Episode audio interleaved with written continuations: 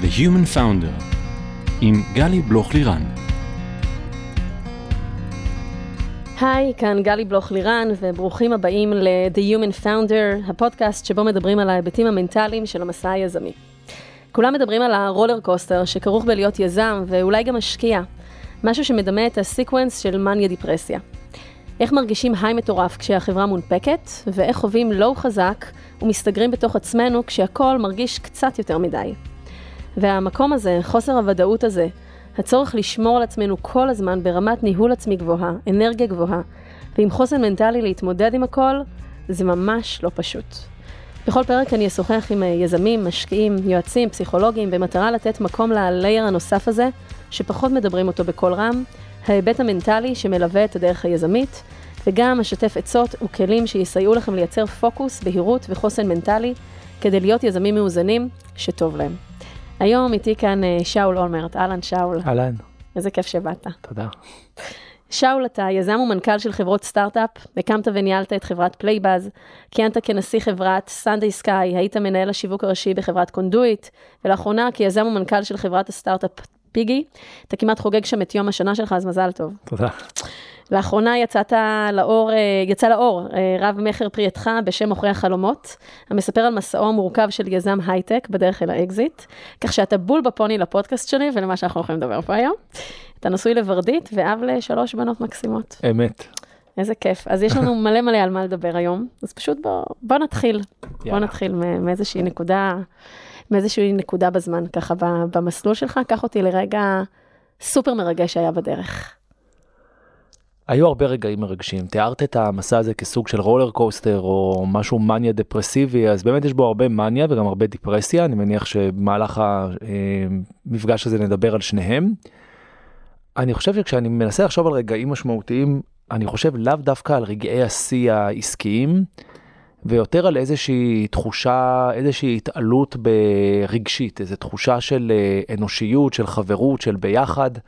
אני זוכר רגע שבו פלייבאז עוד לא התחילה להצליח, אבל ככה הייתה ממש על הסף, וכתבו עלינו כתבה ראשונה בעיתון, והיא לא הייתה כתבה מאוד מחמיאה, אבל הזכירו אותנו, התייחסו אלינו, ופתאום ראיתי ככה, אני גולל את הפיד שלי בפייסבוק, ואני רואה שאחד מששת עובדי החברה, מתכנת שעבד אצלנו והיה תמיד שקט, ככה לא מאוד אה, אקסטרוברטי, לא, לא הרבה להביע רגשות, חלק את הכתבה הזו בפיד שלו וכתב, אתם רואים, החברה הזאת שכותבים עליה זאת החברה שלי. והיה משהו כל כך מרגש ברגע הזה שהוא הרגיש שייכות, שזה שלו. ואני חושב שזה באמת אה, אחד הדברים הכי כיפים בדבר הזה, בסטארט-אפים, זה לייצר משהו שהופך להיות משהו שגדול ממך באופן אישי, שאתה איזה חלק מאיזה קבוצה. אולי בגלל שאני אוהד ספורט, אבל אף פעם לא שיחקתי בקבוצת ספורט מקצוענית, זה נותן לי קצת את ההרגשה הזאת של להיות חלק מאיזה חדר הלבשה כזה, שאנחנו כולנו מנצחים ביחד ומפסידים ביחד, וזה של כולנו, ואני חושב שהתחושה הזאת הייתה ממש תחושה של התעלות. איזה כיף. זה גם הביחדנס הזה, mm-hmm. וגם באמת תחושה שאתה חלק ממשהו שהוא גדול. ו... ואתה מרגיש גאוות יחידה, כמו שאנחנו בישראל כל כך מורגלים בגאוות נכון, היחידה וגם, שלנו. וגם אתה מרגיש שאתה יצרת את זה. זאת אומרת, אתה התחלת משהו, והוא הפך להיות משהו שבטח בשלבים יותר מאוחרים של פלייבאז כחברה שהתחילה לגדול ולצמוח ו- ולהצליח, אז קשה להכיל את, ה- את ההתרגשות הזאת שהדבר הזה גדל, הוא גם גדל בזמן שאתה עושה דברים אחרים. זאת אומרת, אתה ישן ואז אני מתעורר בבוקר ומיד פותח את הטלפון כדי לראות כמה משתמשים היו לנו במהלך הלילה, או כמה הכנסות היו לנו במהלך הלילה, וקורים דברים ענקיים, מדהימים. אה, לדבר הזה הוא, הוא באמת, הוא יותר גדול ממך, הוא יותר גדול מכל אחד באופן אינדיבידואלי, זה כזה שלם הגדול מסכום חלקיו, וזו תחושה מאוד אה, אה, מרגשת להיות חלק מזה.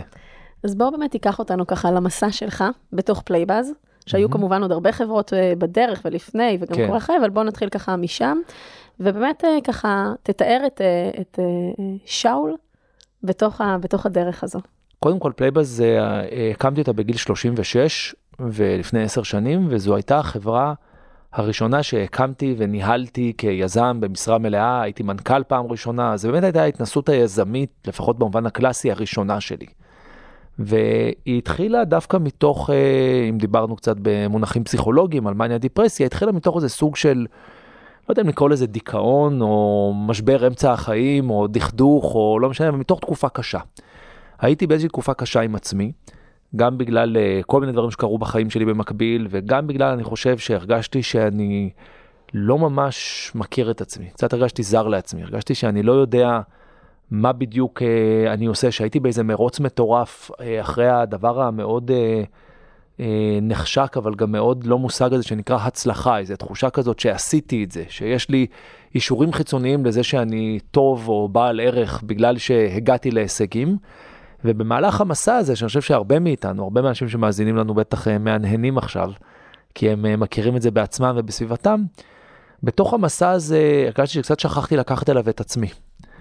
והייתי באיזושהי תקופה שלא עבדתי, קצת ישבתי בבית וחיפשתי מה לעשות. והבטחתי לעצמי שהדבר הבא שאני עושה יהיה אמיתי.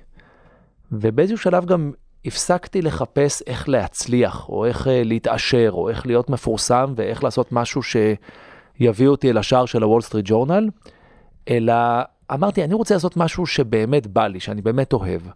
עכשיו, זה גם מסע קשה בפני עצמו להבין מה בא לך, ומה אתה באמת אוהב, ומה אמיתי, ואיך אתה מתנתק מהציפיות החברתיות ומכל ההתניות שנוצרו לך לאורך השנים בעקבות פידבקים של הסביבה.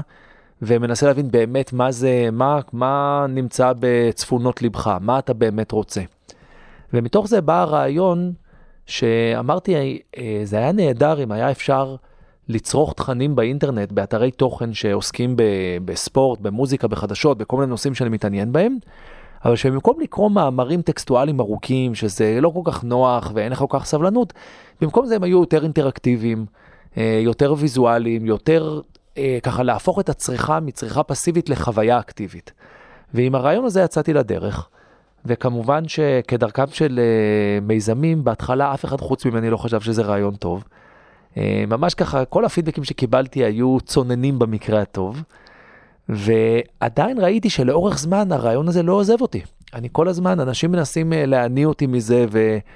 מציעים לי כל מיני דברים אחרים, או אומרים לי, שמע, יש תחום עכשיו שנורא גדל, לא משנה, מציאות מדומה, אולי תעשה משהו במציאות מדומה. ואני אומר, וואלה, לא מעניין אותי מציאות מדומה, מעניין אותי זה. ובסופו של דבר נפל האסימון, נפלה ההחלטה הזאת, בא הרגע שבה אני, שבו אני אומר לעצמי, אני הולך לעשות את זה, אולי זה יצליח, אולי זה לא יצליח, אבל גם אם זה לא יצליח, אני מרגיש שזה, שזה אמיתי. אני לא אמצא לעצמי באותו סוג של משבר שאני נמצא בו עכשיו, שבו אני מרגיש שאולי הלכתי בעקבות חלומותיהם של אחרים. אני מתחיל לחלום את החלומות של עצמי. אז אני רגע שמה פסיק, לפני שאתה ממשיך, כי אתה מדבר כזה יפה ופשוט, כאילו לא צריך אותי פה, אני יכולה לזוז, אבל בכל זאת. אתה מדבר פה על שני דברים, כאילו בכלל על היציאה לדרך, עם שני דברים מאוד מאוד חזקים בבטן. אחד, בכלל לחשוב מה זאת הצלחה. זאת אומרת, אתה אומר שהיציאה שלך לפלייבאז, היא דווקא עוד לפני מה הדבר הבא, היא דווקא ממקום פנימי שלא היה לך טוב, והרגשת שאתה נמצא ככה במקום שהוא נמוך יותר, ואיזשהו דכדוך שתיארת, ומשהו כזה שהרבה פעמים דווקא יזמים יוצאים לדרך מתוך איזשהו פשע נורא גדול לשנות, או יש להם פתאום איזה רעיון או איזה חלום, ואתה אומר דווקא, מה שהיה עד היום לא עבד כמו שצריך, וכל הקולות האלה של בעצם מהי הצלחה, איך אנחנו מגדירים הצלחה, וזאת אחת השאלות הכי גדולות, כי אתה תיארת את זה עכשיו כשער על וול סטריט ג'ורנל, או מה יגידו אחרים, או כמה כסף אני אעשה, וזה, זו דרך אחת. להגדיר הצלחות, mm-hmm. בעוד שאנשים אחרים מגדירים הצלחות בצורות שונות לחלוטין. זה נכון, בתחום הספציפי שאנחנו עוסקים בו, בסטארט-אפים טכנולוגיים שהם בדרך כלל מגייסים כסף מקרנות הון סיכון ומתחייבים לאיזשהו מסלול של גדילה וצמיחה ושאיפה לשווי מאוד מאוד גבוה. נכון שיש כל מיני חריגים, אבל אני חושב שבגדול הרוח ששורה מעל אה, רובם היא רוח כזאת של להצליח כמה שיותר בגדול. אתה תימדד בכמה כסף החברה שווה, בכמה כסף הכנסת לכיס, בכמה התפרסמת, אה, באמת בערכים החיצוניים והמדידים האלה. אה, אני באמת יצאתי לדרך עם פלייבאז דווקא מהמקום ההפוך שתיארת, מאיזושהי תחושה של משהו שנורא בא לי לעשות. לא הייתי קורא לזה לשנות את העולם, במובן שאני לא חושב שהעולם אחרי שפלייבאז הצליחה הוא עולם שונה באופן מהותי, אבל uh, כן עשינו משהו שהוא טוב, שאנחנו מאמינים בו, שהוא בא מאיזושהי תשוקה פנימית ולא ממחשבה על אם זה יצליח או לא.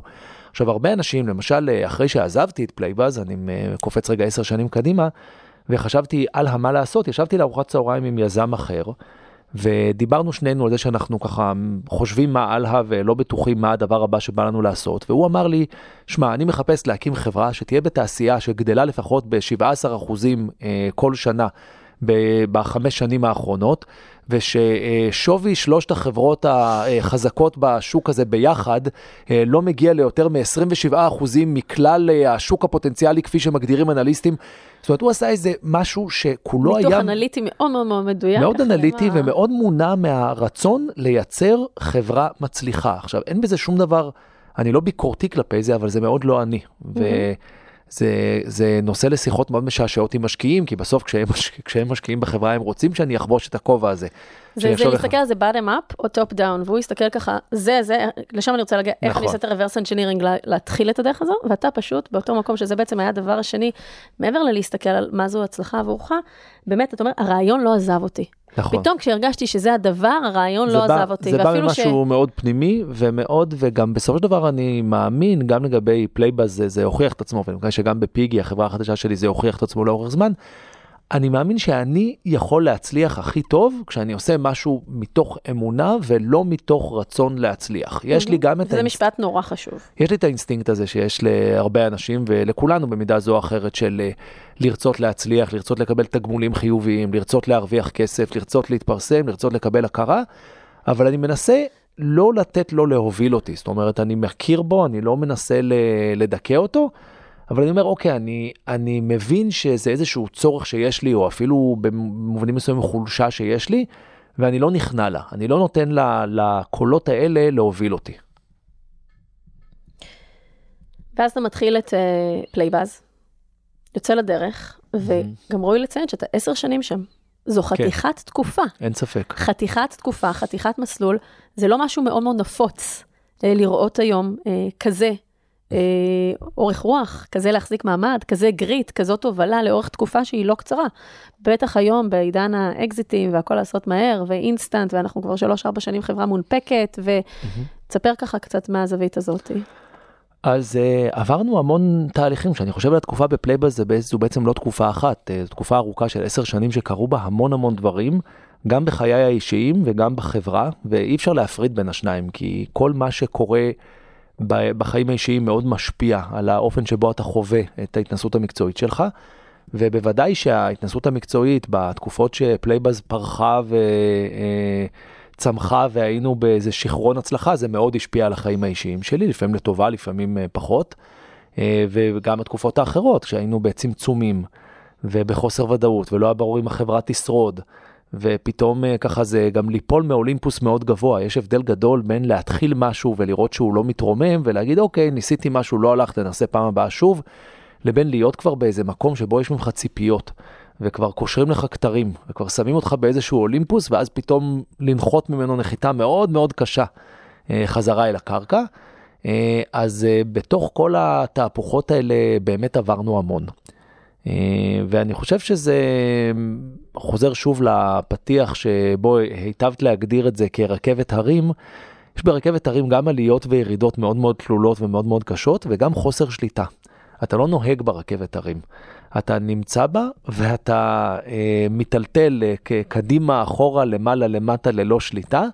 ובניגוד ללונה פארק, פה אין לך את הוודאות שבסופו של דבר יש כאן חגורת בטיחות. שני לופים וזה נגמר גם, ויש חגורת בטיחות וזהו. עוד דקה זה נגמר ואתה תהיה בסדר ואף אחד לא מת בזה, אה, אתה לא יודע שלא תמות בזה. אז יש שם גם איזה חרדה קיומית כזו. אז איך, מכיל, אה, איך מתמודדים? אם, קודם כל אתה משתמש פה, אמרת מאוד יפה מעבר לעליות וירידות, שאת זה אנחנו כולנו מכירים, הדגשת פה, וזה נושא נורא חשוב, זה החוסר שליטה. Mm-hmm. ואנחנו הרבה פעמים מנסים לנכס לעצמנו שליטה במקום להבין שיש מקומות שבאמת אין לנו שליטה עליהם ואין ברירה, ובחיי היזמות יש המון דברים שלא תלויים בנו. גם בסביבה החיצונית, גם בסביבה הפנימית. ואז הדגשת את הנושא של חרדה. אתה התמודדת עם זה לאורך הדרך שלך? כן, אני שומע הרבה יזמים uh, מצטנעים ומספרים בדיעבד, אומרים, תראו, מאוד מאוד הצלחנו, אבל זה הרבה מזל. ותמיד זה נשמע קצת מעושה, כמו איזה צניעות מזויפת. אני מאמין להם, זה לא, זה לא צניעות מזויפת, זו הכרה בזה שבאמת אנחנו נותנים לה, לשלוש האותיות האלה, מזל, אה, זה איזשהו שם כולל לכל הפקטורים שאנחנו לא יודעים להגדיר אותם, לא יודעים למדוד אותם, לא יודעים לכוון אותם. זה לא אומר שזה באמת מזל, זה אומר, זאת אומרת, זה לא אומר שזה לא מעיד על כישורים או על החלטות נכונות שקיבלת כמנהל, אבל זה מעיד על כמה מעט שליטה יש לך בסופו של דבר. על כמה, כשאני חושב על למה הצלחנו, הצלחנו כי אני חושב שאנחנו היינו חבורה של אנשים מאוד מוכשרים, ועבדנו מאוד מאוד קשה. אבל אה, נחשים מה, לצידנו היו מאות סטארט-אפים אחרים, עם צוותים לא פחות מוכשרים, שעבדו לא פחות קשה, ולא הצליחו. למה אנחנו הצלחנו והם לא? אני לא באמת חושב שאפשר לשים את האצבע על שום דבר, זה שילוב של המון המון נסיבות. ויש כל מיני ניתוחים רטרואקטיביים, אנחנו יכולים עכשיו לנתח, אבל... אנחנו יודעים שחוכמה בדיעבד היא לא חוכמה. לא רק זה, זה גם חוכמה בדיעבד שאתה מנתח את זה ככה, אפשר לנתח את זה באלף דרכים שונות, מנוגדות, וכולן תהיינה נכונות באותה מידה. זאת אומרת, באמת קשה לשים על זה את האצבע. אה, בואי רגע נדבר על חרדה, כי שאלת ואני לא רוצה... בואי נדבר על חרדה, לא למסמס את זה. כן, זהו, אני לא רוצה להתחמק מהשאלה. Uh, אני חושב שהחרדה נובעת מזה שאתה מבלבל בין הסטארט-אפ שלך לבין עצמך. זה נקודה קריטית. אני חושב שאנחנו מקליטים עכשיו את הפודקאסט הזה בעיצומה של האולימפיאדה בטוקיו, ובדיוק אחד הסיפורים הגדולים היה של uh, מתעמלת עתירת הישגים אמריקאית בשם סימון ביילס, שרגע לפני ההתמודדות הגדולה שלה באולימפיאדה, באה למאמן שלה ואמרה, שמע, אני לא מצליחה לעמוד בזה נפשית, אני פורשת, אני מוותרת. ואנחנו שומעים הרבה קולות כאלה שמגלים המון אמפתיה והבנה והערצה לאנושיות שלה, וכאלה שמאוד מבקרים אותה ואומרים, רגע, מה זה, את בורחת במאני טיים, איזה חוסר אחריות, איזה אופי חלש וכל השאר. אה, תבינו שבכל הפסגות האלה שאנחנו רוצים לכבוש, אנחנו באמת מתמודדים עם איזה אה, לחץ מאוד גדול. אני חושב ש... כשאנשים נמצאים בסיטואציה הזו, הם מבלבלים בין עצמם, בין מי שהם והערך העצמי שלהם כאנשים, כאינדיבידואלים, לבין ההישג שהם מנסים להשיג. זה כאילו, אם אני אזכה באליפות העולם, אני טוב, אם אני לא אזכה באליפות העולם, אני גרוע. וזו משקולת שנורא קשה, גם ככה זה קשה. גם ככה אתה יוצא למסע נורא קשה, תדמייני שאתה יוצא למסע הזה עם משקולות כל כך כבדות על הכתפיים, איך אתה אמור לרוץ מהר ולהשיג את האחרים? כשיש עליך כזה משקל, משהו שכל כך מכביד. ואני חושב שהדבר שאני מנסה, את פוגשת אותי היום בנקודה, אם היינו עושים את הרעיון הזה אולי לפני אה, שבע שנים או שמונה שנים, הייתי נשמע אחרת, כי אני חושב שהייתי מאוד תחת האשליה הזאת, תחת הרצון הזה להצליח, להוכיח לך ולעולם את הערך העצמי שלך הוא כל כך גדול, שאתה רוצה להאמין שזה הכל בשליטתך. ושאתה הולך להצליח, ואם תצליח זה מעיד על זה שאתה פשוט הרבה יותר טוב מכל האחרים, לכן אתה, לכן אתה מצליח.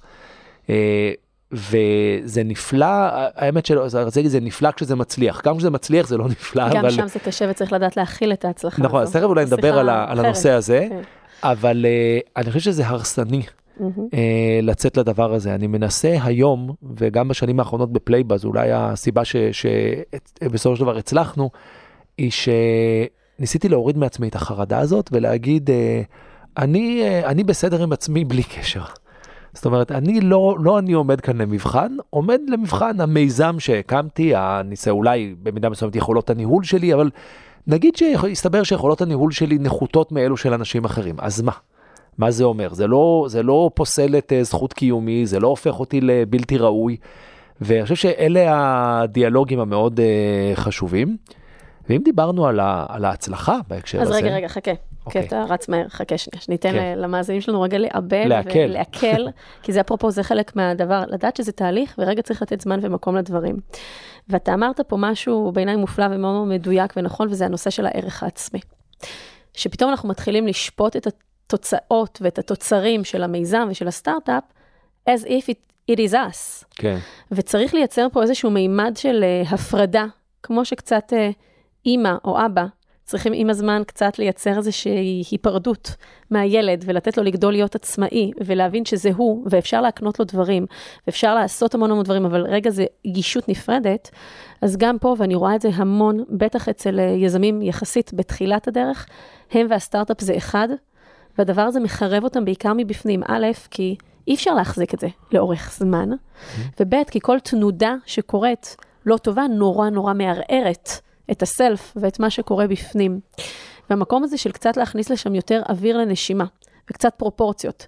וגם כן, הבית ומשפחה זה משהו חשוב מסביב, וחברים וסביבה תומכת, להבין, אוקיי, אנחנו לא, עושים את מירב הדברים שאנחנו יכולים כדי שהסטארט-אפ הזה יצליח, אבל הפאקים שקורים שם, הנפילות שקורות שם, הדברים הלא טובים שמצליחים, כמו שאמרת, אז אולי פעלנו לא נכון באותה סיטואציה.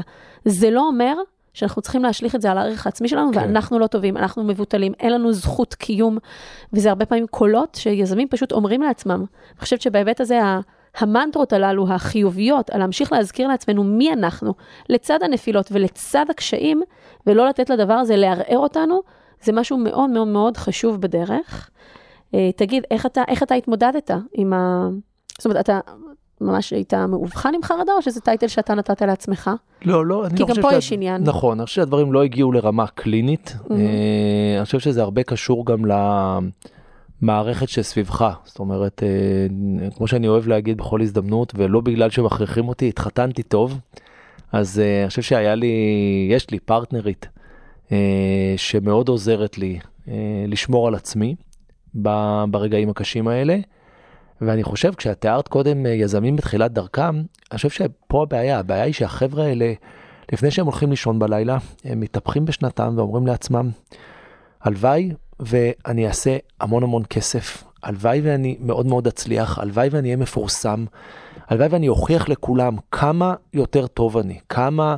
יש איזו תרבות כזאת של ריאליטי שואוז, של מצעדי פזמונים, של אה, לדרג ולנצח, והתרבות הזאת כל כך מחלחלת לתודעה של אנשים, שהם באמת מאמצים את הנרטיבים האלה, ובאמת מתחילים לתלות את זכות הקיום שלהם, את האהבה העצמית שלהם, דברים שהם נורא חשובים כדי שנוכל להתנהל בעולם ו- ולהצליח להתקיים בו, אה, בכל מיני הצלחות חיצוניות מהסוג הזה.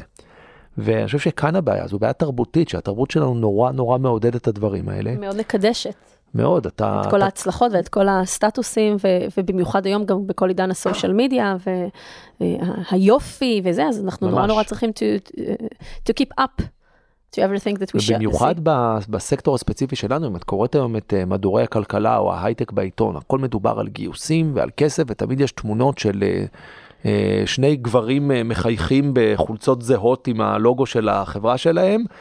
אה, ויש איזה משהו, כאילו אומרים לנו, תקשיב, זה, לשם אתה צריך לכוון. זה אחרי צפון שלך. הם, אה, כן, זה כוכב הצפון, הם, הם החבר'ה שעשו את זה. אם אתה תצליח ל- להיות טוב כמוהם, תגיע לשם, ואם ככה לא, נראית אז... הצלחה. כן, אז אין, אין לך מקום. זאת אומרת, לא, לא כותבים על דברים אחרים. אה, ואני חושב שפה פה המקום שאנחנו צריכים ל- לעזור לאנשים, ואני מקווה באיזשהו מקום שאנשים שמאזינים לנו עכשיו, שגם הקול הזה איפשהו יהדהד להם בראש. של לזכור שזה לא באמת אה, תחרות מהסוג הזה, ואפילו יותר מזה, תכף בכל זאת נגיע לדבר על הצלחה, למרות שאת מנסה בכוח ל- למנוע ממני. לא, ממש לא. אה, שגם כשאתה מצליח, זה רחוק מלהיות הדבר, זאת אומרת, אם אתם חושבים שהחבר'ה האלה שכן הגיעו לה, להישגים שאתם חולמים עליהם, נמצאים באיזה מצב של נירוונה. פלטו, שם זה נגמר. כן, באיזה תחושה של אוקיי, ה- הלחץ מאחורינו כי הוכחנו את עצמנו, ועכשיו הכל נהדר, עכשיו הכל רגוע, זה רחוק מלהיות המצב. ובהצלחה, יש, יש את הביטוי הזה, את מכירה ב- בעברית, אני לא יודע אם הוא קיים ב- באנגלית, שנקרא הצלחה מסחררת. וזה לא במקרה, זה, ההצלחה היא באמת מסחררת. מה זה אומר מסחררת? זה אומר שאתה בסחרחורת. אתה מרגיש שאתה נופל, מאבד שיווי משקל, אה, צולל לאיזה תהום, אין לך מושג איפה אתה, אתה מנסה בכוח להיאחז במשהו כדי לשרוד, כדי לא להתרסק, ואתה לא יודע במה, זה בלבול אה, מוחלט ומטורף, זה רחוק מלהיות משהו שהוא אה, אה, פשוט מין איזה שחרור, איזה פורקן וכיף אולטימטיבי. וצריך לדעת איך להתמודד עם הצלחה. אני חושב שלנו בפלייבאז, כשהתחילה ההצלחה, אני לא הייתי ערוך נפשית להתמודד איתה, והקושי הכי גדול היה התמודדות עם ההצלחה, לא התמודדות עם המכשולים או עם הרגעים הפחות טובים. אז בוא, בוא נדבר על איך מתמודדים. קודם כל, אה, אה, חוב מלפני שתי דקות, איך מתמודדים עם החרדה, ואחר כך איך מתמודדים עם ההצלחה. כשאני אתן איזה נקודה, ואז אני בטוחה שתסכים ותמשיך, לא מתמודדים עם ההצלחה כשהיא מגיעה. מתחילים את ההתמודדות עם ההצלחה ואת התכנון למה יהיה אחר כך הרבה לפני, כדי לא להיכנס לסחרחרה הזאת. אני מסכים. אז נתחיל מהחרדה ונגיד שהפתרונות שאני מכיר הם מתחום האמפתיה האנושית. זאת אומרת, אה, שתהיה מוקף באנשים שאתה יכול לדבר איתם בצורה מאוד מאוד גלויה, ואל תיקחו את זה כמובן מאליו, כי להרבה מאוד אנשים אין מספיק אנשים כאלה סביבם. למשל השותפים שלך, או העובדים הראשיים, אני מאוד מקפיד, לא תמיד הקפדתי בעבר, אבל אה, למדתי ואני מאוד עושה את זה היום, לדבר בצורה מאוד מאוד גלויה ומאוד מאוד פתוחה עם האנשים שאני עובד איתם, ולתאר להם מה עובר עליי. להיות מסוגל להגיד להם, האמת, אין לי מושג. לא יודע מה עושים, אני בחרדה כמוכם, אני אה, לא ישן בלילה כי לא הולך לנו והמספרים לא מה שציפינו ואני אה, מנסה לחשוב על פתרונות, אבל מהרגע שאתה לא מחזיק את זה בפנים ומרגיש שאתה צריך להיות איזה גיבור על ליד כל השאר ולהראות להם שאתה יודע מה עושים והכל בסדר והכל יסתדר, אלא אתה נותן לעצמך הזדמנות להיות אתה, אז פתאום א', סף החרדה יורד בהרבה, וב', הדיאלוג הופך להיות דיאלוג הרבה יותר פרקטי. אתה וגם פתאום... משתף, וגם יש עוד הרבה דעות. כן, עוד דעות, עוד פתאום מדברים על מה אפשר לעשות. אומרים, רגע, אז הביצועים שלנו לא כמו שציפינו, בוא ננסה להבין למה. כל אחד זורק כמה רעיונות, זה בסדר, אתה בתור מנהל זה שמנחה את השיחה, וזה שככה אה, מבליט את המסקנות שאתה יותר מזדהה איתן והכל, אבל זה לא חייב להיות שיח 100% דמוקרטי, אבל זה שיח פתוח. וזה שיח שבו אני מרגיש שכשאני יכול להיות אני, אז אני מוריד מעצמי את כל המשקולות האלה, של אה, אני מנסה להיות איזה, לא יודע, איזה אה, ביל גייטס, או אין לי מושג, מייקל ג'ורדן, או סופרמן, או לא משנה, כל אחד והרול מודל שלו בחיים. אתה חושב שזו חובה שה-culture וסביבת העבודה ככה בתוך הסטארט-אפ, בטח בתחילת הדרך, יאפשרו את הדבר הזה, או שאפשר למצוא את זה גם מסורסס אחרים? אני לא מכיר את המושג חובה, אני חושב שיש כל מיני בטח תקדימים היסטוריים אה, לאנשים שהצליחו כך ואנשים שהצליחו ההפך, וזה מאוד תלוי מי אתה. אני חושב שזה נכון לגביי, ואני חושב שזה נכון לגבי רוב האנשים שאני רואה סביבי. אני חושב שעל רקע התרבות המאוד מלחיצה, מאוד הישגית, מאוד מוחצנת, אה, זה חובה לאזן את זה. וזה לא רק אנשים בתוך החברה, זה גם אנשים בחיים האישיים שלך. תראי, הרבה אנשים נמצאים במערכת יחסים זוגית והם מרגישים שהם מאוד מאושרים ומאוד אה, ברי מזל שהם עם בן הזוג שלהם, אבל הם לא מסוגלים לעמוד מול בן הזוג ושיראה אותם ברגעים שקשה להם. ברגעים שהם לא מצליחים, הם רוצים להיות, הם רוצים שבן הזוג יעריץ אותם, שבן הזוג ירגיש שהוא מצא את בן הזוג הכי מדהים שיכול להיות, את המנצח הגדול, את מספר אחד בעולם. הם רוצים להיות מספר אחד בעולם גם בעיניו. אתה מדבר מניסיון, אתה הרגשת בהחלט, ככה? בהחלט, שלא? תכף אני, ארד מהרמה האקדמית ואספר קצת. ו- ותדבר קצת אוקיי. כאילו down to earth על כן. הדברים. אז אה, כן, אז אה, אני חושב שלי היה קושי מאוד גדול כזה, גם מול השותף שלי, גם מול העובדים שלי, גם מול המשקיעים שלי, גם מול אשתי, גם מול אה, הכל, הורים, חברים, ראיונות בתקשורת. בכל הזדמנות רציתי, ש... שרציתי להיות חזק, רציתי להיות מצליח, רציתי להיות זה שרוצים להיות כמוהו. ובאיזשהו שלב הבנתי שהרצון הזה עושה לי רע. והוא מרחיק אותי מה, מהגולס שלי, מהיעדים שלי, מהדברים שאני רוצה להגיע אליהם. כי הוא מייצר איזה אה, מודל, הוא מייצר איזה חרדה ואיזושהי... אה, איזשהו סבל בדרך להגיע למשהו, ואז אם אתה מגיע אליו, אולי יש הקלה, אבל אין, אה, אין אושר, אין שמחה אמיתית, אין אה, חדווה. מה אפשר מנסה- לך להתחיל להראות את הסדק הקטן הזה בדמות, שהיה לך מאוד מאוד חשוב לשדר ולהיות גם כלפי ורדית וגם כלפי חברים וגם כלפי העובדים וגם בתקשורת?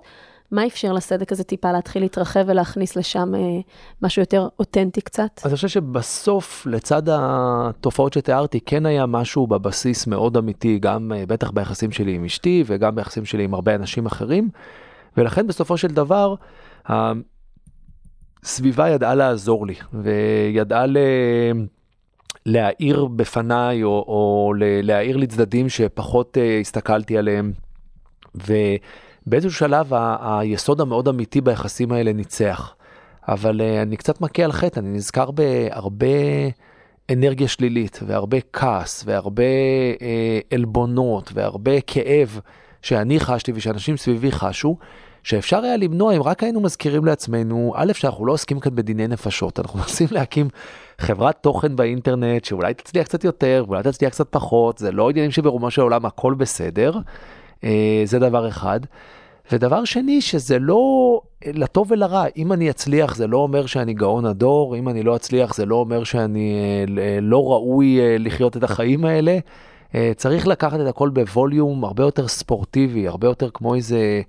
אה, פעם השוויתי את המסע של סטארט-אפ לחדר בריחה. אמרתי, יש לך איזה זמן מצומצם ל- לעמוד באתגר ולמצוא את הדרך אה, להצליח, וזה משחק. זה כיף, תהנה מזה, תנסה רגע, ת, תשאף להצליח, ותהנה מהדרך להצליח, ות, ותזכור שעוד 60 דקות, או לא משנה כמה זה ייגמר, ואולי תצליח. הבא, ו- כן, אבל זה, זה easy to say ככה מבחוץ ואחרי. נכון. בא לך לשתף באיזה רגע מורכב כזה? שממש אתה, היום אתה יודע להסתכל עליו ממקום משאול הבוגר, ושאול המנוסה יותר, שאול שגם הצליח על ה-Wall Street Journal, כן, אני אבל חושב שהיה שהרגע, קשה שם, ממש. אז אם אנחנו עדיין אה, בחרדה, עוד לא הגענו להצלחה שאת מצליחה ככה למסמס לא, אה, אתה יודע, פשוט. פשוט אחרי שניישר את הדבר הזה כמו שצריך, אז ההצלחה תהיה כבר הרבה יותר סבבה. אה, ראויה. אז אני אתאפק עוד קצת. אז תחיית סיפוקים זה בהחלט משהו שיזמים צריכים להתמודד איתו. היה רגע מאוד קשה שבו בבת אחת נחתכו ההכנסות שלנו במשהו כמו 30 אחוז בעקבות איזה שינוי רגולטורי באופן שבו מפרסמים באינטרנט. ולא היינו ערוכים לזה מספיק טוב, אז השינוי הזה תפס אותנו לא מוכנים, ובבת אחת היה ברור, אנחנו בדיוק היינו בתנופת צמיחה מאוד גדולה.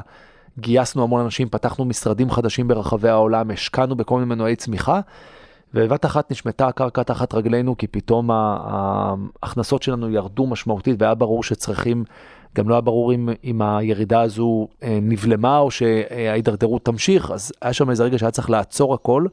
וקודם כל מה שנקרא להפסיק לדמם, זאת אומרת ל- לעצור את רמת ההוצאות, מה שאומר ל- להפסיק פעילויות ובעיקר לפטר אנשים. ופיטרנו לאורך uh, תקופה קצרה, משהו כמו 50 אנשים, שזה וואו. היה, אני לא יודע, רבע מהחברה או משהו כזה. ואנחנו מדברים על זה עכשיו כעל סטטיסטיקה, 50 אנשים, אבל uh, כל אחד מהם זה אדם שהיו לי יחסים איתו, תקשורת איתו, ש, שבין אם... Uh, אני זה שגייס אותו ושכנע אותו לעזוב את מקום העבודה הקודם כי פה יהיה לו יותר טוב. או בין אם אה, הוא רק בא על סמך המוניטין שלנו והדימוי התקשורתי שלנו, אבל היו לו ציפיות מאיתנו. ובסדר, זה לא סוף העולם, אנחנו עזרנו להם למצוא עבודות אחרות, רבים מהם רק התקדמו והתפתחו מאז, אחד מהם פתח מיזם מצליח אה, אה, בפני עצמו. שוב, זה לא דיני נפשות, אבל באותו רגע זה קצת מרגיש ככה, ו...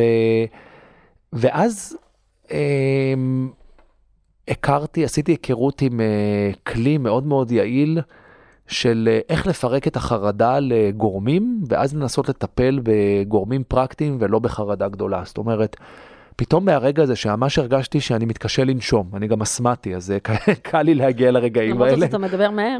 נכון, אה, והרבה, אבל אה, ממש ככה מתקשה לנשום, ואני מנסה לחשוב על הדברים ועל מה לעשות, ואני לא מצליח להתקדם בחשיבה יותר משני משפטים, כי אחרי כל שני משפטים שעוברים לי בראש, אני אומר, לא, אבל עכשיו אה, הולך להיות כתוב בעיתון שנכשלנו, ועכשיו אלה יצחקו עליי, ועכשיו החבר כל הזה... מחשבה מלבה את המחשבה הקודמת, וזה הופך להיות משהו עוד הרבה יותר גדול ממה שהוא כבר. נכון, ונורא קשה להתמודד עם זה, כי פתאום אתה מתמודד עם מיליון ואחד דברים, ואז אמרתי, רגע, בואו נעשה אנליזה. בואו נפרק את זה למרכיבים. נגיד, ממה אני חושש?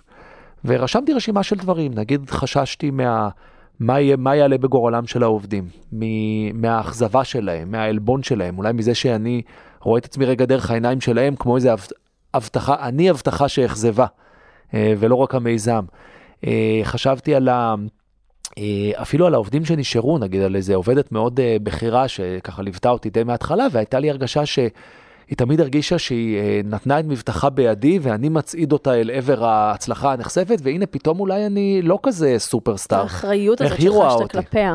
נכון, ועוד המון המון דברים, זה ככה, פירקתי את זה לגורמים, ואז הייתה לי רשימה, וכשיש רשימה אפשר לעבור דבר דבר ברשימה, ולהתחיל למצוא פתרונות, וככלל ה-80-20, מהר מאוד אתה מוצא פתרונות לחלק ניכר מהדברים, ופתאום הרשימה כבר הרבה יותר קטנה. מהמם.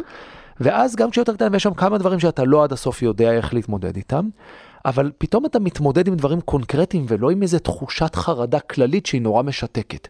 אני חושב שזה היה הכלי שנורא נורא עזר לי, אה, באמת להתחיל למצוא פתרונות. עכשיו, לחלקם מצאנו פתרונות, לחלקם זה לקח יותר זמן, לחלקם הפתרונות היו פחות טובים, ומה לעשות, החיים זה דבר מורכב, אבל מהרגע שזה הפסיק להיות איזה משהו גדול ממך ומאיים כזה. ונורא, כמו איזה צל שאי אפשר לראות שום מהמם. דבר כי הוא מסתיר הכל, אז uh, ההתמודדות הפכה להיות משהו הרבה יותר פרקטי והרבה יותר uh, מוחשי, uh, ואז בעצם התחילה, התחילה ההתקדמות. כמה זמן ככה הייתה התקופה המשברית הזו, או אותו סיפור ספציפי שאתה מדבר עליו? הסיפור הספציפי הזה, אנחנו מדברים על uh, משהו כמו שלושה שבועות, uh, ארבעה שבועות, ותראו, להיות בחרדה ארבעה שבועות זה מאוד קשה.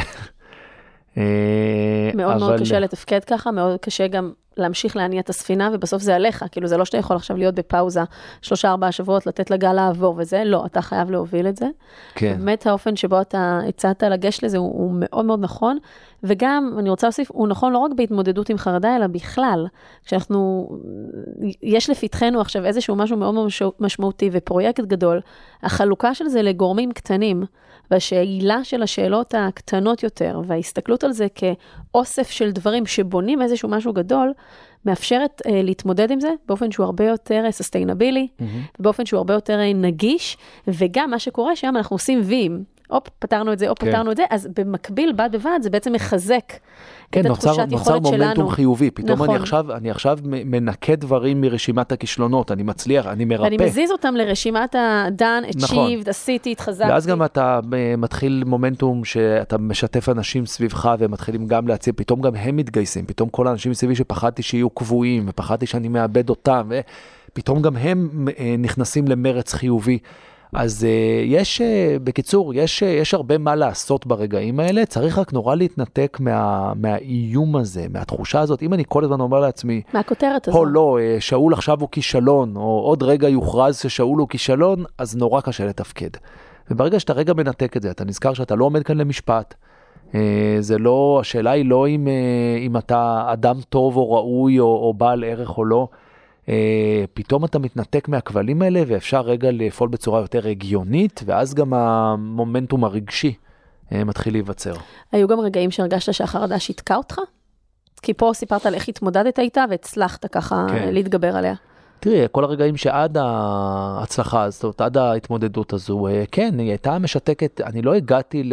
אני, אני עדיין כאן, זאת אומרת, לא הגעתי לסיטואציה אובדנית חלילה, ואני משתמש במונח הזה כי... אה, הסטטיסטיקה מראה, אני מניח שאת מכירה את זה, שאחוזי האובדנות, מחלות הנפש והדיכאון הקליני בקרב יזמים, היא גבוהה לאין ארוך מאשר בהשוואה לשאר האוכלוסייה. דווקא, אומרת, דווקא. אה, בדיוק ראיינתי פה לפני כמה זמן אה, פסיכולוג בתחום, mm-hmm. ו- ו- והוא בדיוק דיבר על ההטייה הזאת שיש, שלכאורה זה נראה שזה ככה יותר, אבל mm-hmm. בעצם בגלל שזה פשוט אוכלוסייה קטנה ומצומצמת יותר, המספרים מבחינת שכיחות הם דומים. פשוט מראש מגיעים אנשים שהיכולות שלהם מאוד מאוד גבוהות וכולי, וזה יוצר איזשהו קונספט כן. כזה. אז תראי, אני, לא, אני מכיר את זה לא מהרקע המחקרי שלי, אבל קראתי לא מעט, התפרסם, אה, למעשה כבר ב-1986 התפרסם בהרווארד ביזנס ריוויו מאמר בשם הצד האפל של היזמות, שמדבר על התופעה הזו. ואני מכיר הרבה מאוד, מעבר לסיפורים אנקדוטליים, אני מכיר הרבה מאוד מחקרים שעוסקים בזה. אה, ואני חושב שזה טבעי, כי רמת הלחץ היא מאוד גבוהה, והאפשרות להשיג משהו היא מאוד גבוהה ומאוד מפתה, ומכאן שיש כאן אה, ככה משחק על סכומים גדולים, ובאופן טבעי רמת החרדה שנגזרת מזה היא גבוהה. אז אה, לא הגעתי למקומות, תודה לאל, למקומות האלה. אני חושב הרבה בזכות, א', היכולת ל...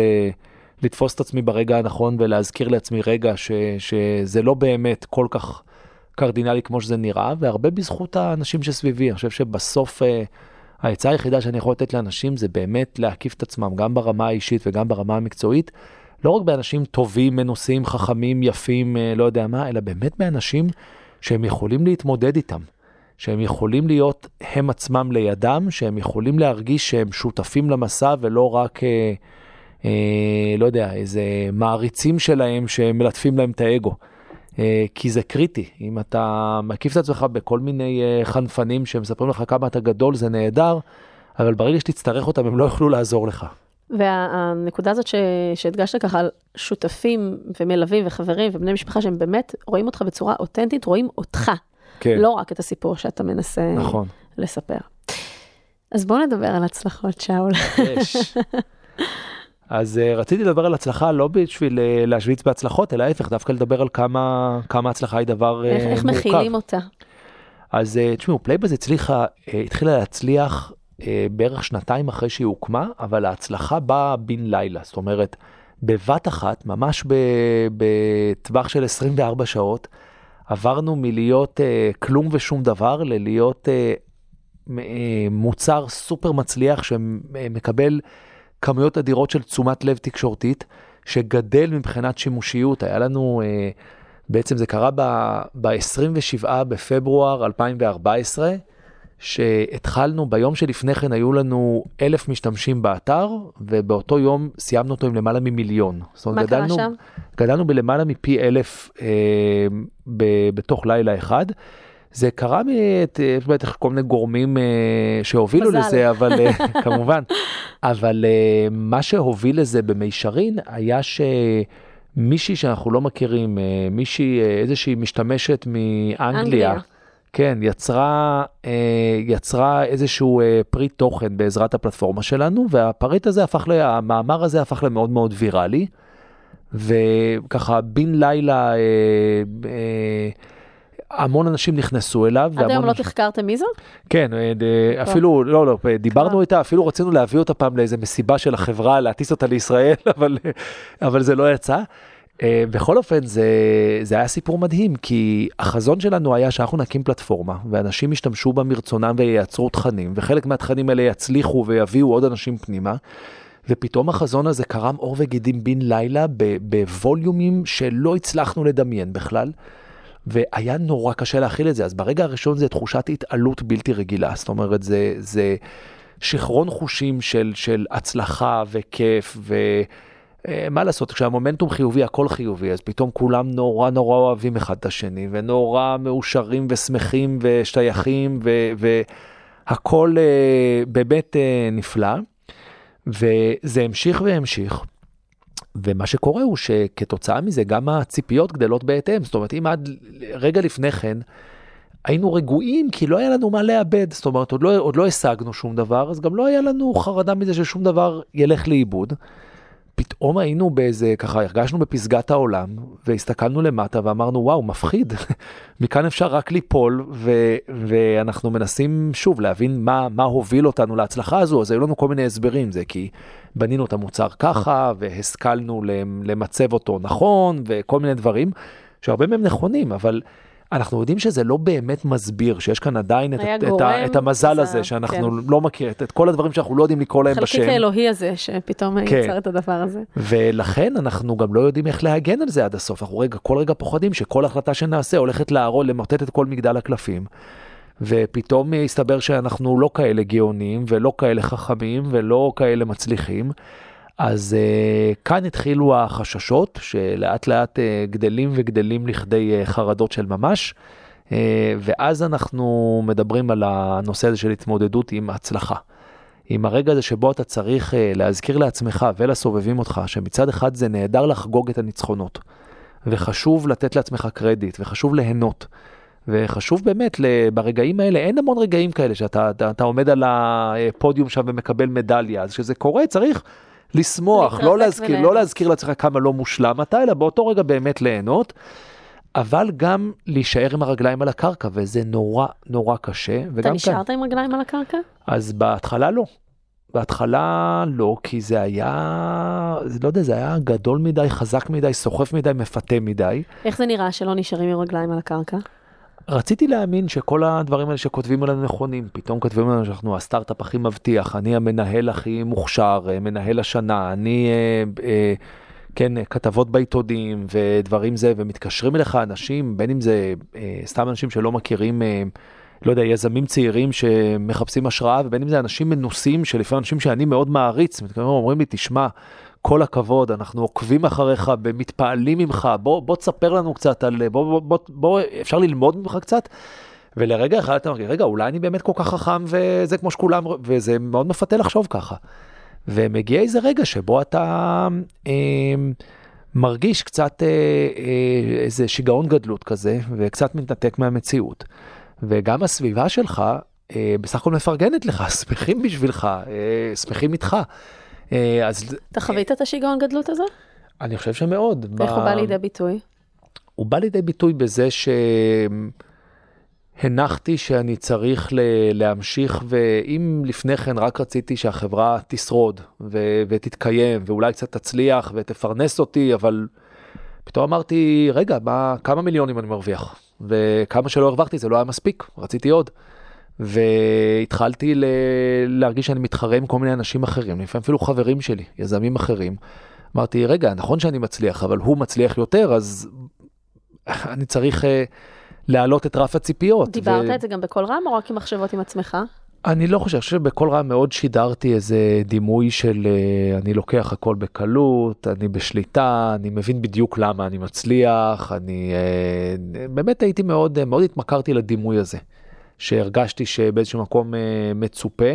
עכשיו הדימוי שיש לכולנו כשאנחנו רוצים להצליח, אנחנו מסתכלים על אנשים מצליחים ואנחנו אומרים וואו, אני רוצה להיות כמוהו כי הוא איזה, איזה, כמה מאושר שהוא שהוא כל כך מצליח לו. ואנחנו לא מבינים שיש שם המון התמודדויות והמון, אה, יש אה, שחקן כדורסל אמריקאי שאני מעריץ, מי זה? שאחד המצליחים בעולם, סטף קרי. סטף קרי המאמן, ש- למד ב- טוב מאבא שלו. נכון, ובאמת מהמם, בזכות עצמו, והוא מדבר על זה שהוא, ברגע שהוא חוזר ממשחק, הוא ישר מסתער על הטלפון, והולך לטוויטר, וקורא בדיוק מה כל אה, צייצן זב חוטם בישראל, או אני לא יודע, כתב עליו, ומשיב להם. ומתווכח איתם, זאת אומרת, הוא חי, כמה אז, אנרגיה. כן, אז אתה אומר, עם כל ה... עכשיו יש בזה משהו חמוד, אנחנו שומעים את זה ואנחנו אומרים, וואו, הוא כזה ווינר, הוא כזה, הוא כל כך רוצה להצליח, כל כך חשוב לו. נכון, אבל גם צריך לראות כמה רדוף אתה, וכמה אתה נמצא במצב שבו אתה לא יכול ליהנות מההצלחה שלך. זה משפט ואתה- מאוד מאוד חזק, כמה רדוף אתה. זאת אומרת, המילה הזאת היא מילה חזקה מאוד, כן. מילה קשה. אז אני, אני קודם חוזר לנקודה שמה שהמסר שחשוב לי להעביר הוא לחזור שאנחנו חיים בחברה שמקדשת את הרדיפה הזו, את ההצלחה הפנומנלית. חברה שאומרת לך, סתם להיות בן אדם טוב, שדואג לעצמו, שומר על הבריאות שלו, חי חיים שלווים, נהנה ממה שיש לחיים להציע, עושה דברים יצרניים, זה לא מספיק. אתה צריך להיות הצלחה ענקית, והרף כל הזמן עולה. אתה צריך שיהיו לך הכי הרבה עוקבים באינסטגרם, אתה צריך שיהיה הכי הרבה, להרוויח הכי הרבה כסף, שיהיה לך בית הכי גדול, אוטו הכי מפואר, כל השאר, והרדיפה הזו הורגת אותנו. אבל שאול, קודם כל אני מסכימה. יכול להיות שקל לך עכשיו להגיד את הדבר הזה מהמקום שאתה נמצא בו? כי גם אתה היית בתוך המערבולת. והסחרחורת הזאת לאורך עשר שנים, יותר. אבל אה, לכן אנחנו פה, זאת אומרת, אה, לא באתי ולהגיד לך על משהו תיאורטי ששמעתי עליו ממקורות זרים, אלא אני מתאר לגמרי את התהליך שעברתי.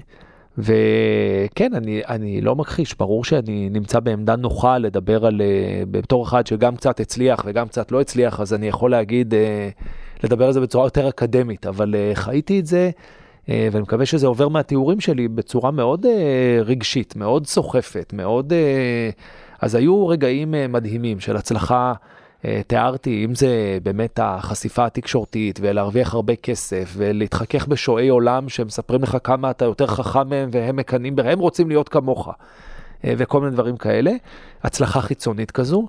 ואם זה באנשים שאני עובד איתם ובאים לספר לי כמה שיניתי את חייהם ו- ובזכות העבודה איתי הם למדו והתפתחו. שזה באמת מאוד מאוד מחזק את ה self מדהים. שלנו, באמת עושה לנו טוב, וזה באמת מדהים. מדהים. אפשר לקרוא לזה הצלחה פנימית כזאת. והמון. דברים, ו- וכל מיני ארגונים שמשתמשים במוצר שלנו ומספרים לי כמה הוא חיוני ל business שלהם וכמה הם עושים סתם. אה, אה, ב- בזמן הקורונה בישראל, אה, משהו כמו מיליון תלמידים בישראל למדו אה, באופן מאוד אינטנסיבי עם תכנים שנוצרו במערכת של Playbuzz. נהדר.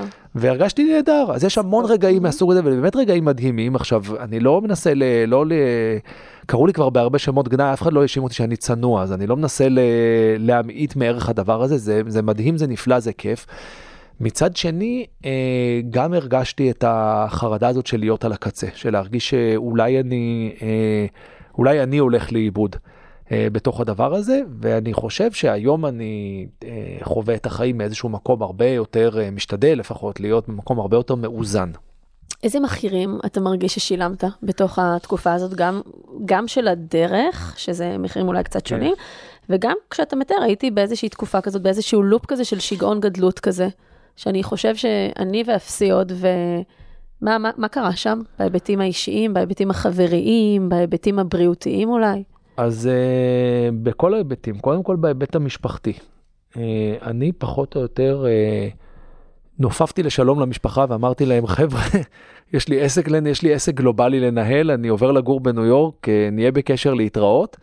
ואני לא אגיד עזבתי את הבית, לא נפרדתי מאשתי ולא נפרדתי מילדיי, ואנחנו חיים אה, עד היום באושר רב, אבל במשך תקופה של חמש שנים, בעצם חייתי מחוץ לבית.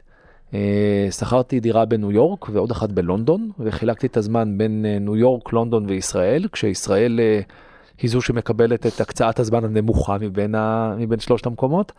ובאמת הייתי מרוכז רק בדבר הזה. אני, אשתי מאוד אה, ידעה לפרגן לי, והיא ממש אמרה, אני זוכר אותה אומרת את המילים האלה, היא אומרת, זה, ה, זה הרגע שלך. זאת אומרת, אתה, הגע, עכשיו קורה לך דבר מדהים שקורה למעט אנשים, לך סע. תהנה, כן, מפרגנת לך, אני, אני אדאג למה שצריך פה, אל, אתה אל תדאג.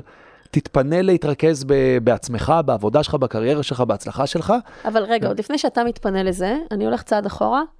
איך אתה מקבל החלטה כזאת, או ליצר דיוק, איך אתה עושה בחירה כזאת, כי בעצם הייתה לך בחירה, ת- אתה תגיד אם זה נכון, אם זה מדויק איך שאני מציגה את זה, יש את Playbuzz ויש את הבית, אני בוחר עכשיו Playbuzz. ולמה כן. לא הייתה שם אולי בחירה, או אם בכלל היה שם קול כזה, רגע, איך אני בוחר גם וגם, לצורך העניין. אז אני חושב שהיה צריך לבחור אה, במסלול מאוזן יותר, וזה לא באמת אה, האחד בא על חשבון השני, זה לא שצריך לבחור בין אבא לאימא פה בדבר הזה. אה, אבל, אה, אז קודם כל, אם מזכירים את אבא ואימא, אה, אני גדלתי בבית אתה עם... הזכרת, לא אני. כן, עם אבא שהיה מאוד מסור לקריירה שלו, ובתור ילד זה היה, היה לי מאוד קשה.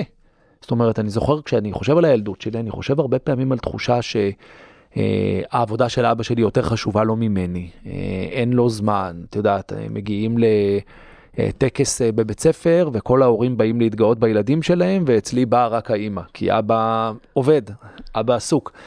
אה, אז על אחת כמה וכמה הקיצוניות שבבחירה שלי ללכת עד הסוף עם ולעשות העבודה, את אותו דבר. לעשות אותו דבר לילדים שלי, אה, היא משהו שאני בעצמי מנסה להבין ולנתח. אה, קצרה היריעה אולי בפודקאסט הזה כדי לעשות ניתוח פסיכולוגי מלא של כל מה שעבר עליי, אתה אבל... מוזמן לבוא אליי מעבר. כן, יאללה. אבל אני חושב ש... חושב שהיה שם איזשהו רגע שבו אני גם כן אה, האמנתי לנרטיב הזה, ששוב אני אומר, הוא נרטיב תרבותי שקצת מגדלים אותנו אליו ומפמפמים אותו מכל, אה, אה, בכל דרך אפשרית, של הצלחה זה הדבר החשוב. מה שאתה צריך ל, לעשות בחיים זה להצליח, זה להתפרסם, זה להרוויח כסף, זה להיות יותר מאחרים, זה לעשות בגדול, לעשות עד הסוף. ונסחפתי לתוך הדבר הזה, לתוך העיוות פרופורציות הזה. אתה מצטער על זה היום? אני מצטער על זה בכמה היבטים. קודם כל, אני חושב שסבלתי לא מעט בתקופה הזו, ויש לסבל הזה מחירים. בסדר, לא, זה לא הרג אותי, אני, החיים שלי סבבה, אבל זה, יכולתי למנוע מעצמי הרבה כאב לב. אה, יכולתי למנוע הרבה כאב לב מאנשים סביבי, אה, שזה דבר שאני מאוד מודע לו. ואני חושב שיותר מזה, אני חושב שהייתי יכול להצליח הרבה יותר אם אה, לא הייתי כל כך רדוף. אם לא הייתי כל כך אובססיבי לגבי הצלחה, אם הייתי מתייחס אל זה כאל משהו נוסף שיש לי בחיים, להגיד, יש לי את הבריאות שלי, את המשפחה שלי, את האהבה שלי, את הילדים שלי, את התחביבים שלי, כל מיני דברים, והנה, גם בקריירה הולך לי לא רע, נהדר, ו- ואפשר להשקיע בזה גם קצת יותר, כי זה הופך לדבר מרכזי, אבל אם לא היה העיוות הזה, ולא הייתה תחושת הרדיפה ה... שגורמת לך לאבד פרופורציה, שכבר תיארנו אותה בכל כך הרבה סופרלטיבים, אז אני לא... אה, אתה חושב היום שאתה יכול להגיד בפה מלא, שלו לפני איקס שנים שזה היה, היית בוחר אחרת, איך לשלב, to combine, to make it together, לצורך העניין להעביר גם את המשפחה והילדים לניו יורק או ללונדון או wherever, או קצת לעשות את זה בצורה מאוזנת יותר, אה, עדיין היית מגיע ליעד דומה כמו שהגעת? אה, אני חושב שאפילו יותר מזה, אני חושב שכאילו באמת, תראה, אני, אני לא... אין, ש- אתה לא נביא וכולי, כן, אבל... לא, כל שאלה שמתחילה במה היה קורה אם, כן. היא- אני בתור אוהד ספורט, אני כל הזמן אומר, מה היה קורה אם הוא לא היה דורך על הקו ב... לא, אני דווקא לא אוהבת את השאלות של what if, כי אנחנו כן. צריכים להסתכל קדימה ולא אחורה, אבל כן. בגלל שאנחנו משתפים פה את הסיפור שלך כדי שגם אנשים ילמדו מזה, כן. אז אני חושבת שהמסר הזה הוא חשוב. אז אני, אני מאוד חושב, אבל אני אומר, זה לא מבוסס על אה, ניסיון, אולי עכשיו אני מנסה את זה עם פיגי, אני מנסה, אני חושב שלהיות מאוזן ולא לאבד את הראש ולנסות אה, לתת לד- לדברים את המקום הפרופורציונלי ה- המאוזן שלהם, אה, זה מתכון יותר טוב להצלחה ולהישגיות בכל דבר. וגם להנאה מהדרך. בדיוק, אני חושב שאם אתה יותר נהנה מהדרך ואם אתה יותר אה, טוב לך, אתה גם, אתה תוציא מעצמך איכויות יותר טובות. אני חושב שברגעים האלה שהייתי תחת חרדות, גם, לא רק חרדות, גם תחת האינטנסיביות של ההצלחה והזה, זה לא היה, זה לא, לא היה הגיוני, כאילו לא, לא חשבתי בצורה הגיונית, פעלתי מתוך איזה אימפולס, מתוך איזה דחף, מתוך איזה רדיפה. אה, אני בגדול לא חושב שזה טוב. אפשר בברסטים, יש רגעים של אה, מה שקראנו לזה מאני טיים קודם, יש איזה רגעים של עכשיו צריך להכות בברזל בעודו חם, לתת בראש, להתאבד על זה כמו שאומרים. אי אפשר לעבוד ככה כדרך חיים. איזה עוד מחירים אתה מרגיש שככה קרו שם בבחירה הזו שלך? אז uh, אני חושב ששוב, גם ברמה המשפחתית, גם ברמה האישית, הבריאותית, בריאות הנפש, השלוות הנפש, uh, מאוד נפגעה. ובעיקר אני חושב, בעיקר אני מצר על זה שאנשים נפגעו סביבי, אם זה אנשים, אם זה אני חושב בעיקר בני המשפחה שלי שסבלו לא מעט מהסיפור הזה. וגם הרבה אנשים מסביב, תראי, הייתה אינטנסיביות, זה בלתי נמנע שיש גם המון עצבים, המון לחץ, ריבים, כעסים, וכש... כשיש לחץ, כשיש הרבה כסף על הכף, ו- ולא בדיוק יודעים מה קורה, ומנסים ל- להרוויח יותר או להפסיד פחות, אז גם אומרים כל מיני דברים אחד לשני, ולפעמים פוגעים אחד בשני. מי זה אחד בשני? מי זה אה, השני? שותפים, עובדים, הרבה אנשים. אה, עכשיו, אני לא חושב, אני חושב שהם, אה, השותפים והעובדים שלי, עשיתי להם בעיקר טוב, ואני מקווה שגם הם רואים את זה ככה, אני חושב שאנחנו ביחסים טובים עד היום. זה לא חייב להיות דרמה קולוסלית שמסתיימת לא, ב... לפעמים זה הדברים הקטנים שאתה סופג. אבל כן, איתך. אבל אני חושב שיש משהו במונח הזה אנרגיה. אני חושב שנוצרה הרבה אנרגיה שלילית, mm-hmm. שבדיעבד הלוואי והייתי יכול למנוע. אה, אין לה מקום ואין לה צורך, יש בחיים כאלה התמודדויות שלפעמים אתה נתקל בהם ב... אם אתה רוצה או לא רוצה, שכדאי לשמור את האנרגיות לשם. תגיד, מה, מה גרם לך ל... הסוויץ' הזה, או לא יודעת אם זה סוויץ', לא יודעת אם להגיד 180, אבל פת, אתה מדבר היום את כל הדברים האלה, ואני כמובן מאוד מסכימה איתך, וזו דרך אה, חיים שלי ומה שאני מאמינה בו, ומנסה גם להשריש ליזמים שאני עובדת איתם, אבל מה עזר לך לעשות את הטרנזישן הזה, המחשבתי? אני חושב שאחד הדברים, בטח יש הרבה תשובות אפשריות לשאלה הזו, אבל אחד הדברים שהכי דומיננטיים וגם הכי משמעותיים בחיים שלי היום, זה שאיפשהו לאורך המסע הזה, אה, לקחתי רגע צעד אחורה, התיישבתי עם המחשב שלי והתחלתי לכתוב. התחלת לכתוב. והתחלתי לכתוב, תמיד אהבתי לכתוב, זאת אומרת מילדות כתבתי ולאורך החיים זה חזר בכל מיני נקודות, אבל uh, פתאום התחלתי לכתוב משהו הרבה יותר אישי, הרבה יותר אמיתי.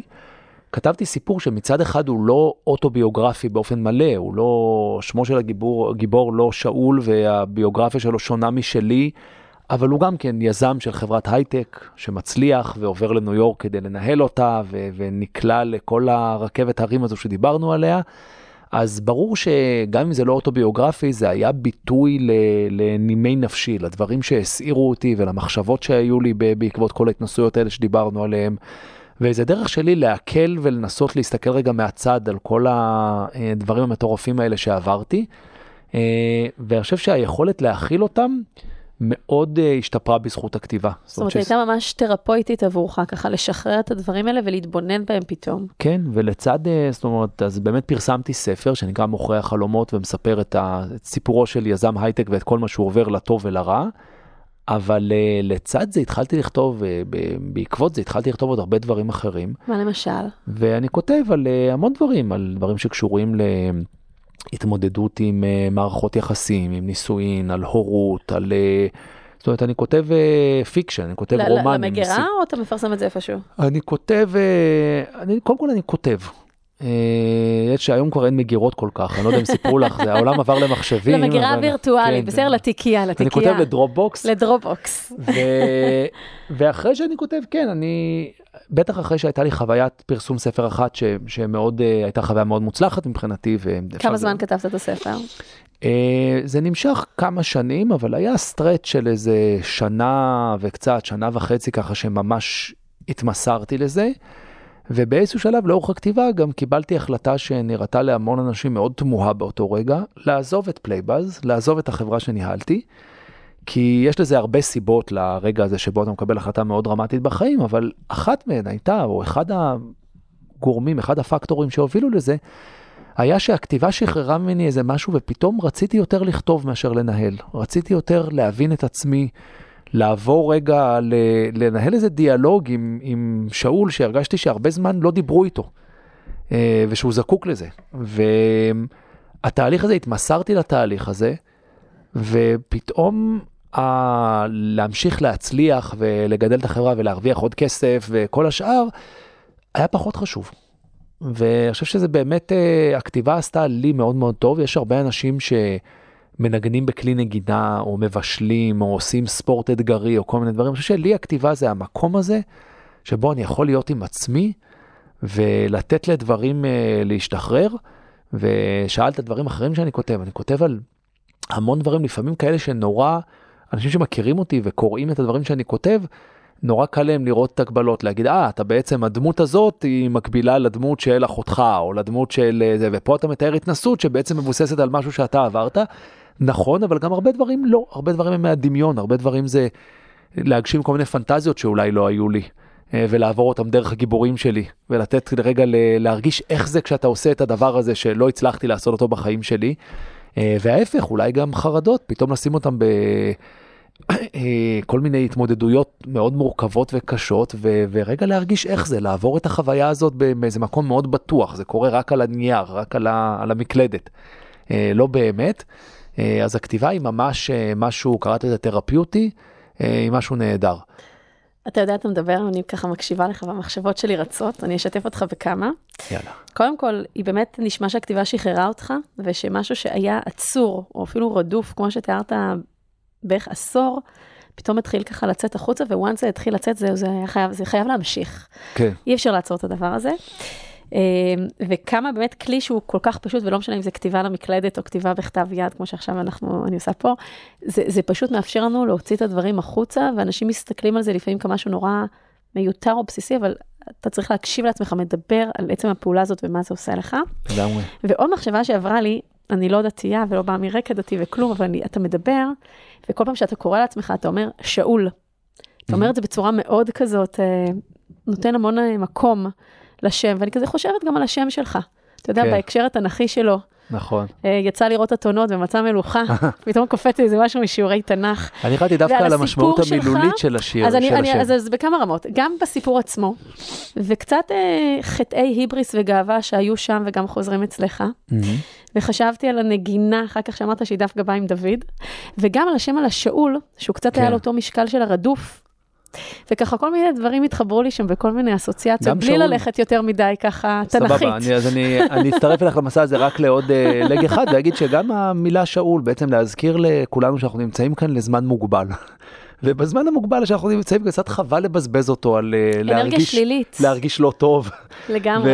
ונורא להתעצבן שלמישהו אחר יש יותר כסף מלך, או אני לא יודע מה, אה, יצא עם יותר בחורות, לא משנה, הצליח יותר, כל מיני, כל אחד וה... שדים שרודפים אותו. אז אה, כן, אני חושב שבא משהו, הכתיבה מאוד מילאה תפקיד בהתחברות הזאת וביכולת קצת להסתכל על הדברים מהצד, וגם קצת לחוות אותם, להוציא אותם החוצה, להתעסק בהם, ופתאום אה, לשים אותם באיזה מקום הרבה יותר רגוע. להניח, כן. להניח, וגם לאפשר לעצמך, וואלה, עשית דברים, כולנו עושים דברים, חושבים לפעמים שצריכה לעשות אותם אחרת, אבל איך ממשיכים קדימה, איך מסתכלים קדימה, ואיך עושים עכשיו את ההמשך באופן שהוא יותר מדויק עבורנו. אה, באופן שיותר מכבד את השאול, את הזמן השאול שאנחנו נמצאים בו, in, in a good way, in a positive נכון. way, uh, ונהנים. וואי, אנחנו יכולים לדבר עוד על מיליון דברים. שאול, אה, אתה גם אוהב לדבר ואתה מדבר נפלא, ובאמת ככה. יש הרבה חוכמה uh, מהדרך, ואני חושבת שבעיקר הנושאים האלה של ההתבוננות בהצלחה, היכולת להתבונן בהצלחה ובהשוואות האלה, שאנחנו, כמה הן בונות וכמה הן מחריבות גם הרבה. אה, מה, אולי נסכם באיזה ככה, באמת איזה כמה משפטים שיש לך ל, ליזם בתחילת הדרך או בהמשך הדרך, כי כל אחד מתמודד עם שלבים אחרים מעבר למה שדיברנו ב, בשיחה האחרונה, שככה בא לך לתת עוד איזה giveaway משמעותי כזה שלך. אני חושב שאת עיקרי הדברים אה, אמרנו, דיברנו על לצאת לדרך מתוך איזה חדוות עשייה ורצון לעשות משהו כיף, טוב, מצליח, למצוא פתרון לבעיה. אה, לעבור איזה מסע, לא להיות, אה, לא לעסוק בשיגעון הגדלות הזה של אה, להרוויח יותר כסף או להצליח יותר, כי הדברים האלה, אה, אם הם יקרו באופן טבעי, הם יכולים להיות נעימים, אם הם הופכים לאובססיה ולרדיפה, אז גם כשהם מגיעים אליהם, לא שואבים מהם הרבה הנאה, אה, והמחירים שלהם הם לפעמים כאלה שנורא קשה להתמודד איתם. אני אגיד רק אה, עוד דבר אחד, ואת אה, תכעסי על ששמרתי את זה לסוף, אבל לצד כל אנחנו, ה... אז אולי אנחנו לא נסיים, כן, אולי אנחנו רק... אני אגיד שלצד כל ה... לצד הכתיבה אה, והשינויים בפרספקטיבה שלי על החיים ועל העבודה וכל השאר, התחלתי גם עוד תהליך של טיפול פסיכולוגי. וגם לו לא יש מקום מאוד, זאת אומרת אי אפשר לתאר את התהליך. טוב שנזכרת לדבר על זה. בבקשה, אמרתי שתתמרמרי על זה. אה, ש... אני לא מתמרמרת, אני לא בן אדם ממורמר, סליחה. הייתי, תמיד נרתעתי מזה, זאת אומרת, עברתי איזה טיפול פסיכולוגי כשהייתי צעיר, וכשכל פעם, אה, לא יודע, זה עלה, מישהו היה אומר לי, אולי תלך לפסיכולוג, אתה מוטרד, לך לפסיכולוג. תמיד אמרתי, אין לי כוח לזה, זה התעסקות, זה מחויבות לאיזה תהליך, זה לשים את עצמי עכשיו בידיים של מישהו אחר, לא להיות בשליטה, וזה גם... זה נראה לי כאב ראש, אמרתי, זה יתחיל עכשיו לעורר לי כל מיני שדים, כל מיני רחמים עצמיים, אין לי כוח לזה, אני עסוק, השתנה? אני רוצה לעבוד ולהצליח. באיזשהו שלב הגעתי לזה, ומהרגע שהגעתי לזה, זה קרה באופן טבעי ובאופן מאוד אמיתי. אני חושב שזה גם היה משהו שמאוד עזר לי אה, לחוות את הדברים באיזה פרספקטיבה יותר הגיונית ויותר מאוזנת. אז אם דיברת על המלצות, אה, תראי, אני לא יודע, לא כל דבר מתאים לכל אחד, אבל אני חושב שאני מאוד שמח שנתתי לזה צ'אנס בסופו של דבר, אה, ולי זה עושה עדיין, אני כבר שלוש שנים בטיפול, עושה מאוד טוב. אה, וזהו, אני חושב שזה משהו, זה בסוף מתחבר לאותם דברים, כשאני אומר להקיף את עצמך באנשים שיכולים לתת לך פידבק אמיתי. ולהכיל אותך ולהסתכל עליך ולא לשפוט אותך לפי ההישגים שלך ולא ל... להיות groupies שלך, אז uh, גם איש מקצוע, זאת אומרת, גם פסיכולוג uh, יכול להיות גורם מאוד uh, משמעותי בתהליכים האלה. קודם כל אני מאוד מסכימה איתך, ואני חושבת שאנשי מקצוע מרבדים שונים, בין אם זה פסיכולוגים ויועצים ומטפלים ומאמנים, כל, כל מי שמתחבר למה שמתחבר, זה משהו מאוד מאוד חשוב. ו... ואמרת ככה, אין לי כוח לזה וכולי, אבל זה, אלה הדברים שנותנים כוח. נכון. הם, הם investment, ואלה הדברים כן. שנותנים כוח. מסכים. ולהסתכל על זה רגע ברמת האובזרבר, אה, זה היה יפה שלקח לך גם זמן, אפרופו טיימינג. לקח לנו זמן להיפתח על דברים, ושאלתי אותך כמה פעמים לתוך השיחה, מה היו כל מיני קטליזטורים שככה כן. גרמו לשינוי, ולקח לך זמן להגיע לשם. וזה רק דוגמה להתבונן, והנה, ובסוף בחרת לנכון לשתף את זה, ואני mm. גם מוכירה אותך ככה על השיתוף. אני חושבת שיש בזה גם מסר מאוד מאוד חשוב של לדעת לבקש עזרה. וזה משהו שיזמים לא תמיד קל להם לעשות, וזה נורא נורא נכון. חשוב לדעת לבקש עזרה, זה לא מפחית מאיתנו, להפך. אה, זה רק, אה, זה רק מחזק ונותן עוד ערך. אה, ולצד זה לתת באמת את הטיימינג לדברים כשהם נכונים עבורנו. גם הרבה פעמים יכולים להגיד לנו, להציע לנו, לעשות כל מיני דברים, עד שלא הגענו לאיזושהי נקודה עם עצמנו שבה אנחנו מרגישים שזה נכון ואנחנו באמת מוכנים ללכת על זה, לא משנה כמה דברים יגידו לנו מבחוץ, זה משהו שצריך לבוא מבפנים. וגם את זה צריך לכבד. כן. את הזמן ואת המקום ככה אה, לכל דבר. אה, ואני באמת חושבת שיזמים, כל ההתמודדויות ששיתפת עכשיו, הן כל כך מורכבות, וככל שאנחנו יודעים אה, להקיף את עצמנו באנשים הנכונים מתחילת הדרך, אה, זה פשוט קל יותר. זה לא קל, אבל זה קל יותר. נכון. זה קצת פשוט יותר. שאול, דיברנו על מלא מלא דברים. תודה רבה ככה תודה על, על הזמן ועל זה שבאת ועל השיתוף. בכיף. איפה אפשר למצוא אותך? בכל מקום, אני, אתם יודעים, בפייסבוק, אה, לינקדאין, אה, טוויטר, לא משנה, וגם אני אומר, אם אה, אנשים לפעמים שואלים אותי, מה הכתובת האימא שלך, ואני אומר להם, תנחש. נראה לי נשאיר את זה ככה, אם אתה לא מצליח לנחש, אז עזוב, אולי לא צריך שתדבר, נראה לי שאם מישהו רוצה להשיג אותי הוא יכול, וזה קורה הרבה, פונים אליי המון אנשים בכל מיני... לא יודע אם זה לבקש עצה או לחלוק משהו או דברים כאלה ואני שמח כמיטב יכולתי לעזור. זהו. שוב תודה. תודה לך, גדי. למאזינים, אנחנו נשים פסיק עד לפרק הבא, ככה אני גם אומרת ליזמים שלי מסשן לסשן. אם נהניתם, אני ממש אשמח שתפיצו את הפודקאסט ליזמים ומשקיעים שאתם מאמינים שיקבלו ממנו ערך. תודה לאולפנים המשגעים במרכז הבינתחומי שמאפשרים לי להקליט כאן את כל התוכן החשוב הזה. אתם מוזמנים לבקר באתר שלי בגלי-בלוך-לירן.com ולהשאיר שם את הפרטים שלכם כדי להתעדכן וללמוד עוד על ההיבטים המנטליים של יזמים, וגם לעקוב אחרי הפודקאסט שלי, The Human Founder, באפליקציות הפודקאסטים שלכם. שמים פסיק, ניפגש בפרק הבא.